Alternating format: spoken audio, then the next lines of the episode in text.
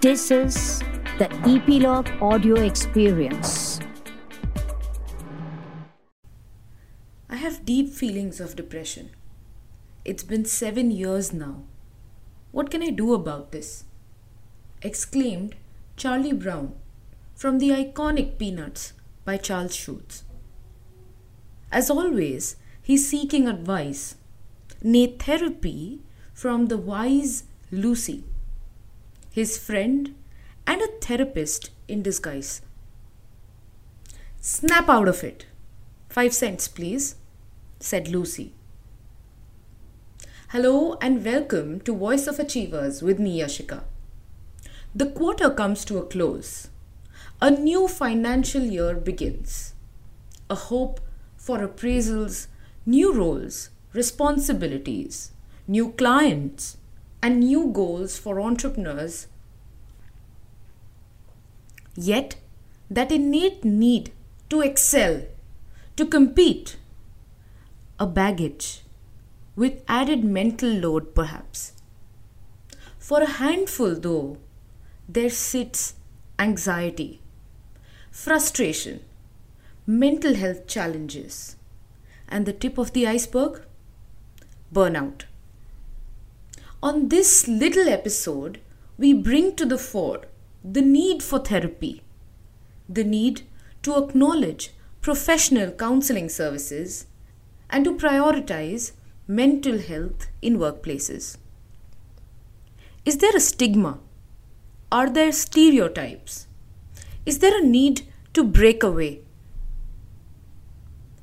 I felt highly anxious, frustrated, and burnt out. These feelings were impacting my relationships, my productivity, life overall. Was it okay to call it out? Was it okay to ask for help? Would I be judged? Would I be perceived differently by colleagues, by my investors, by my clients? I needed better care, but finding a therapist was hard. Harder than finding a hospital or finding a gym. So, do you visit a therapist right away? Are you okay talking about it to your manager, to your colleague, your clients, and so forth? Many think therapy is reserved for someone who's in crisis. Only major depression or anxiety or a major life change, a trauma, a loss, a breakup, a divorce. So, when do you consider it? Consider it when you're low most days. Consider it when you're unhappy most days. Consider it when there's a lack of motivation often. Consider it when you feel nothing's going right. So, where do you begin? Well, start by speaking to a confidant, a colleague, a friend, your mentor, your HR manager, or reporting manager. Let shame, anger, or fear not take over.